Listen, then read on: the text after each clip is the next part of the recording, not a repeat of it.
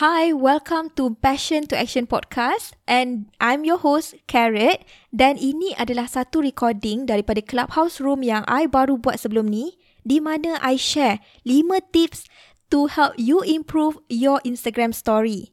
So I hope you stay until the end sebab I have a lot to share dan you have to listen to the whole episode. Okay? Inilah Passion to Action Podcast bersama Karat Miraki. Di mana anda boleh dengar action steps untuk berankan servis anda sekaligus menaikkan bisnes anda. Jom kita dengar episod kali ini dengan host kita, Karat Miraki. Before that, I I just nak cover about the basic berkenaan Instagram story dengan Instagram feed. Okay, feed ni function dia adalah untuk ataupun fokus dia adalah lebih kepada untuk grow following kita. Sebab apa? Sebab Instagram feed, konten-konten dalam feed dia boleh reach orang luar tau. Dekat explore page, dekat hashtag dan sebagainya. So Instagram feed fokus dia lebih kepada untuk grow. Okay, untuk grow dan untuk attract. Tapi untuk Instagram story dia berlainan. Untuk Instagram story, tempat untuk kita bina relationship dan trust. Itu perbezaan dia. Orang luar tak boleh tengok Instagram story kita. Dia boleh nak tengok. Maksudnya dia kena pergi account kita, dia klik gambar kita dan dia boleh tengok story kita. Tapi dia tak jumpa kita menerusi dekat luar. Dekat explore ke tiba-tiba jumpa story kita. Tidak. So, the reason why I explain to you apa purpose Instagram feed dengan apa purpose Instagram story adalah disebabkan I nak you faham. Bila Instagram story ni tak boleh reach orang luar dan dia hanyalah untuk reach orang yang dah jadi follower you, maksud dia you kena gunakan Instagram story untuk bina trust. Untuk bina relationship. Okay? Dan bila kita bercerita berkenaan untuk bina relationship, Instagram story bukanlah untuk you buat direct selling. Okay, dia semua about soft selling dalam Instagram story.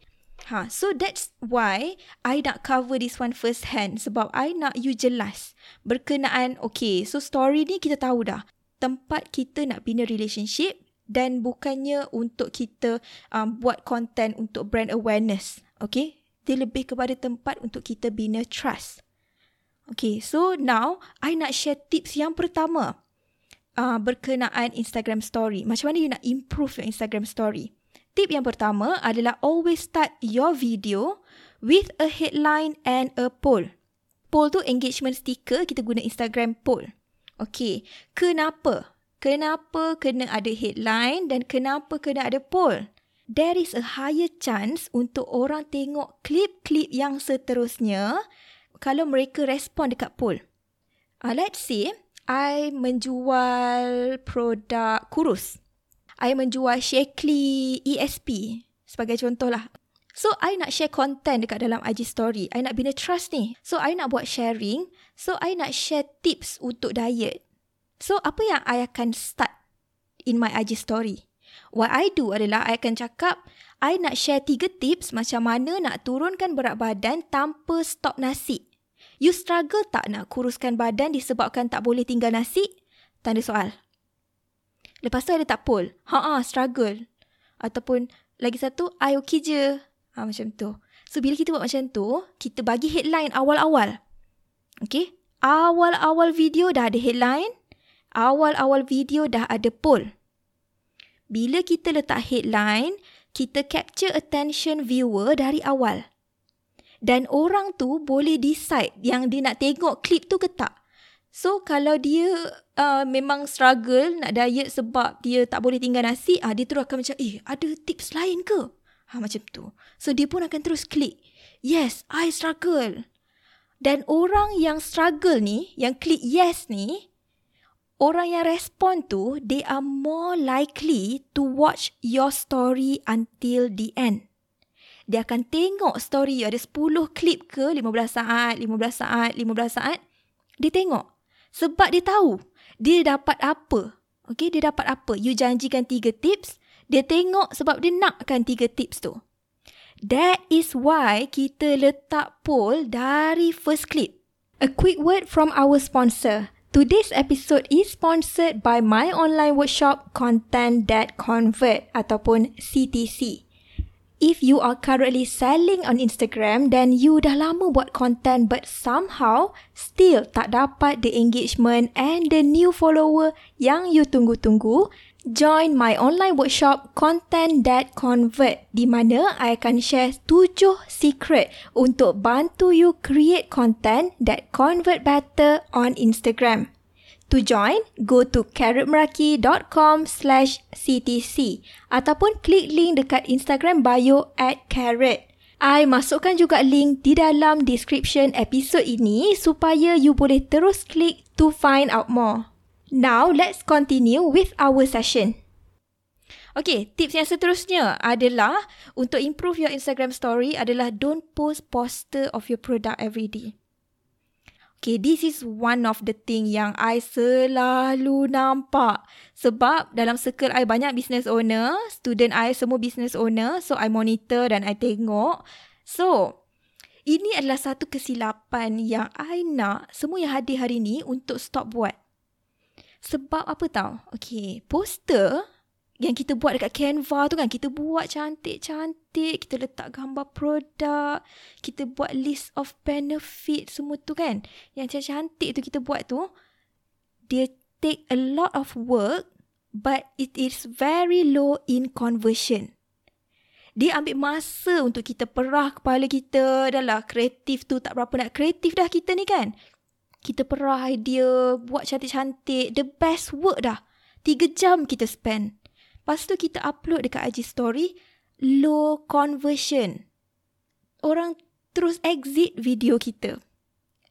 I tahu ramai student I ada masalah yang sama. Dia kata kat I, Carrot, bila I post poster dekat IG story, ramai orang exit. I cakap, of course lah. Sebab orang tak suka rasa dijual. Tak ada orang suka rasa dijual.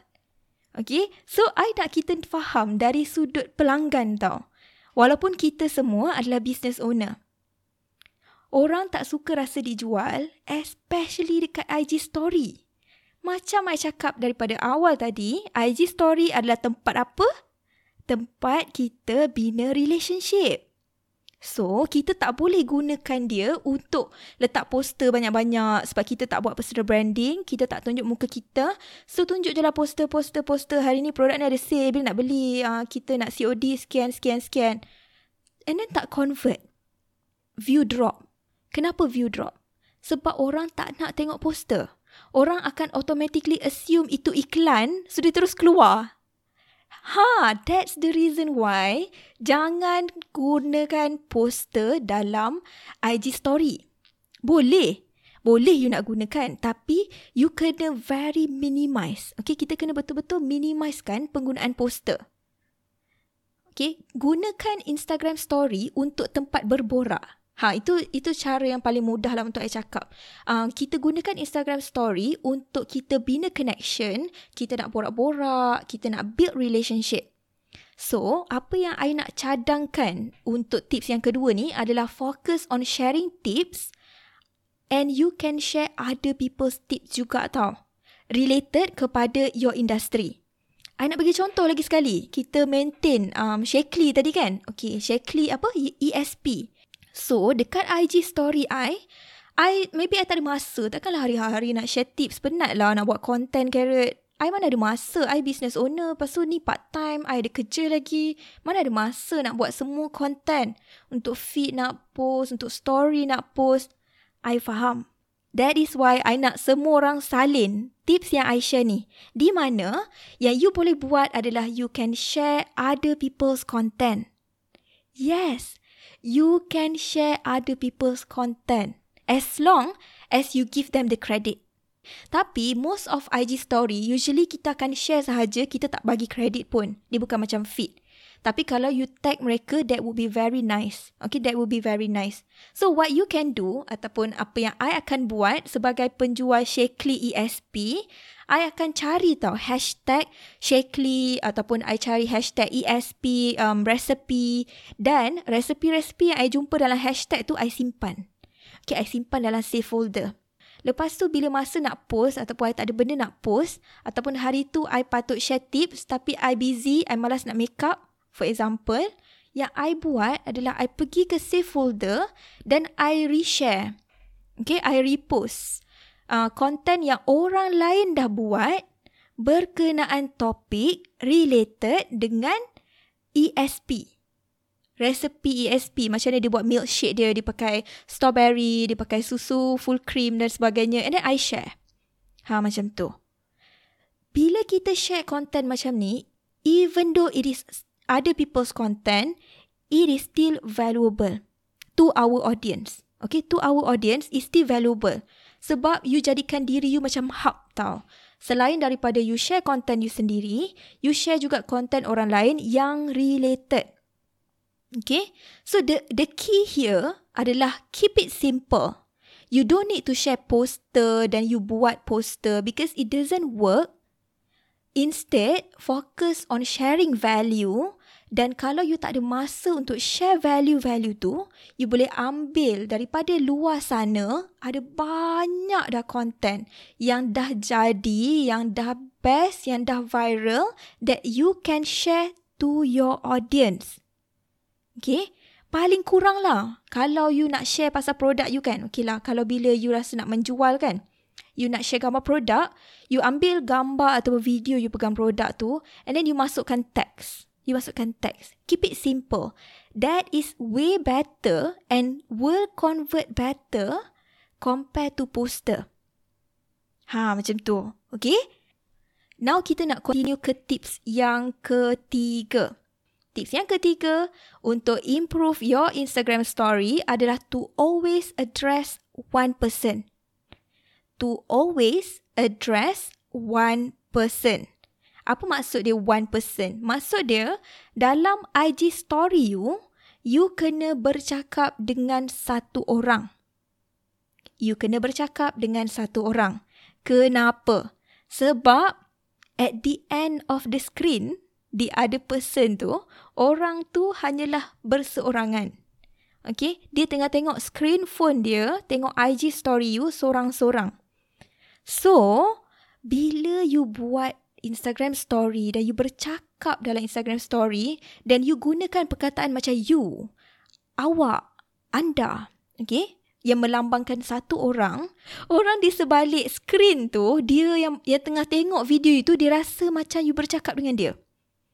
Okay, you need to be seen like you are talking directly to them. I bila I buat IG story, I sentiasa gunakan perkataan you. Sebenarnya I gunakan you untuk semua, untuk feed ke, untuk live ke, I sentiasa fokus untuk bercakap dengan satu orang sahaja. So, same thing untuk IG story. I buat macam I bercakap dengan you. Okay. Dan you yang tengah dengar ni, you rasa macam I tengah bercakap dengan you. Bila I bercakap macam ni, dan you pun, I gunakan I you macam ni, you dengar tu, you rasa macam, okay, Carrot macam bercakap dengan I. Oh, I faham apa yang Carrot cakap. Ah, macam tu. I tak gunakan kata ganti nama macam mereka, korang. Okay? Kita tak nak. Ha, itu yang kita tak nak. Kita tak nak guna korang, you guys, you all, tak nak. Sebab it looks like you are talking to a group of people. So dia tak rasa personalized. So kita nak make it a two-way conversation dalam IG story. In a way, macam kita cakap, I cakap dengan you dan you respond semula dekat I. Ha, macam tu. I want to make it two-way conversation. So, bila I bercakap dengan you, and then you pun dengar, you pun rasa nak respond balik. Ha, itulah yang boleh jadi orang DM, orang respon dekat poll, ah dia jadi two way communication. Ha, two way communication. Ha, so tips yang I share ni of course, there is always cases di mana ada yang orang pakai korang still okay. Of course, I understand that. Tapi, apa yang I share ni adalah one of the best practices yang I praktiskan dan inilah yang membuatkan orang selalu DM I dan cakap yang macam, oh rasa macam carrot bercakap dengan I. Ha, macam tu tau. Rasa macam carrot faham apa yang I, uh, apa yang I tengah go through sekarang. Ha, itu antara DM yang I dapat. Dan this one adalah disebabkan I focus my content speaking to one person. Ha, okay? Okay, so now kita dah cover tiga. Yang pertama tadi adalah always start your video with a headline and a poll. Tips yang kedua pula, don't post poster of your product every single day. Tips yang ketiga, um, address one person, always address one person. And now kita nak masuk ke tips yang keempat, which is post beberapa kali pada masa yang berlainan dalam satu hari.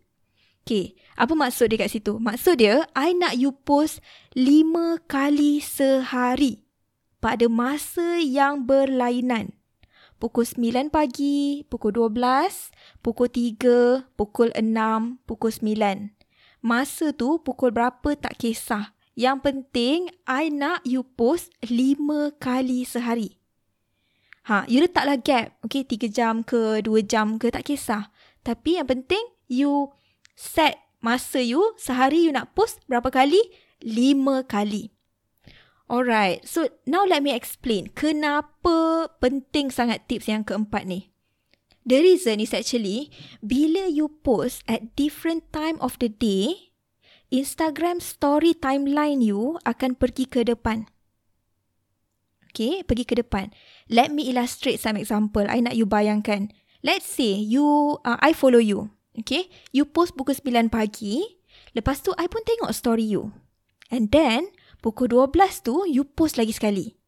Sebab I tengok post you pagi tadi, pukul 9, you punya IG timeline tu yang story yang dekat atas, atas tu kan, dia akan pergi depan. Dekat page I. Okay, I akan nampak you punya dulu. And then bila you pukul 3 tu upload lagi sekali, lepas tu dia akan pergi depan lagi sekali. Okay, that is the reason why kita nak post at different time of the day. Remember, frequency, frequency is better than volume. Dia tak sama tau. Frequency tu maksud dia pukul 9, pukul 12, pukul 3, pukul 6, pukul 9. That is frequency. Okay, volume tu total. Volume pukul 9 tu you post 5 klip. Pukul 12 tu you post 2 klip dua klip 15 saat, 15 saat kan. Ha, and then pukul 3 tu you post satu klip. Lepas tu pukul 6 tu you post 10 klip. Ha, itu adalah volume. Okay, itu adalah volume. So, I nak you fokus dekat tips yang keempat ni, jaga frekuensi you. Jaga frekuensi you lima kali sehari. Pukul berapa tu, you decide, tak kisah the important thing daripada tips ni adalah bila you jaga frequency you, you post at different time of the day, ada higher potential untuk view you pergi jauh. Okay, this is what happened to me tau. Um, dulu-dulu, I usually buat Instagram story di mana I share tips depan kamera tau. I buat direct to camera video. So, I bercakap depan kamera, I share tips. Setiap hari I buat tau. So, view I masa tu tinggi juga sebab content tu consider valuable. Tapi sebab I bercakap depan kamera, kadang-kadang klip tu um, dia macam I post let's say pukul 12 kan. Tapi I upload sekali tu ada 30 klip. 15 saat, 15 saat, 15 saat, 30 kali. So, orang akan ada higher potential untuk macam stop tengok sebab panjang sangat. Okay? Tapi masa tu, I tak tahu yang I ingatkan, oh post 30 kali dah banyak, okey lah tu. Rupanya salah. Okay, I used to make this mistake. So, I tak nak buat this mistake. I tak nak you buat this mistake juga. So, what happened adalah I sekarang ni, I change the game. I share banyak kali, tapi sikit-sikit. Jelas? So, bila I share banyak kali, tapi sikit-sikit, view I naik.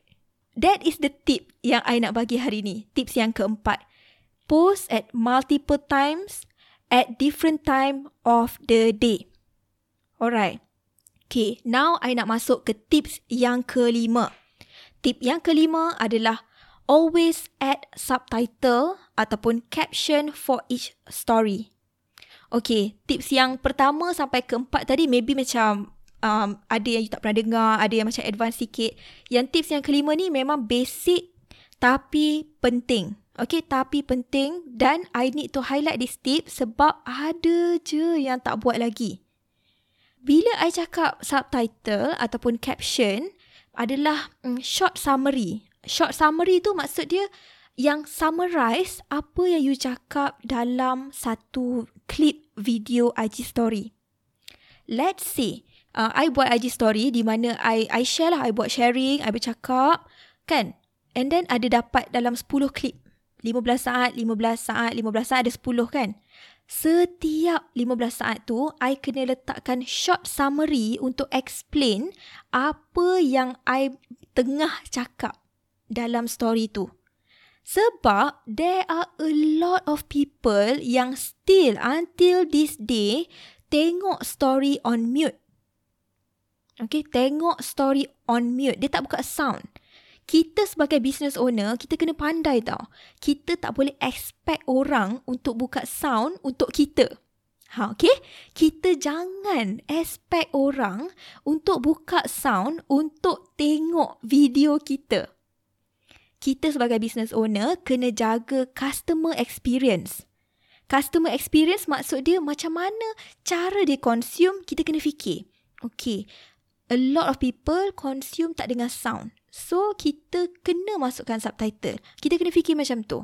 I kena highlight this tip sebab uh, I tengok time and time again still ramai lagi yang macam dia buat IG story kan, dia buat behind the scene tapi dia tak explain pun apa yang dia cakap.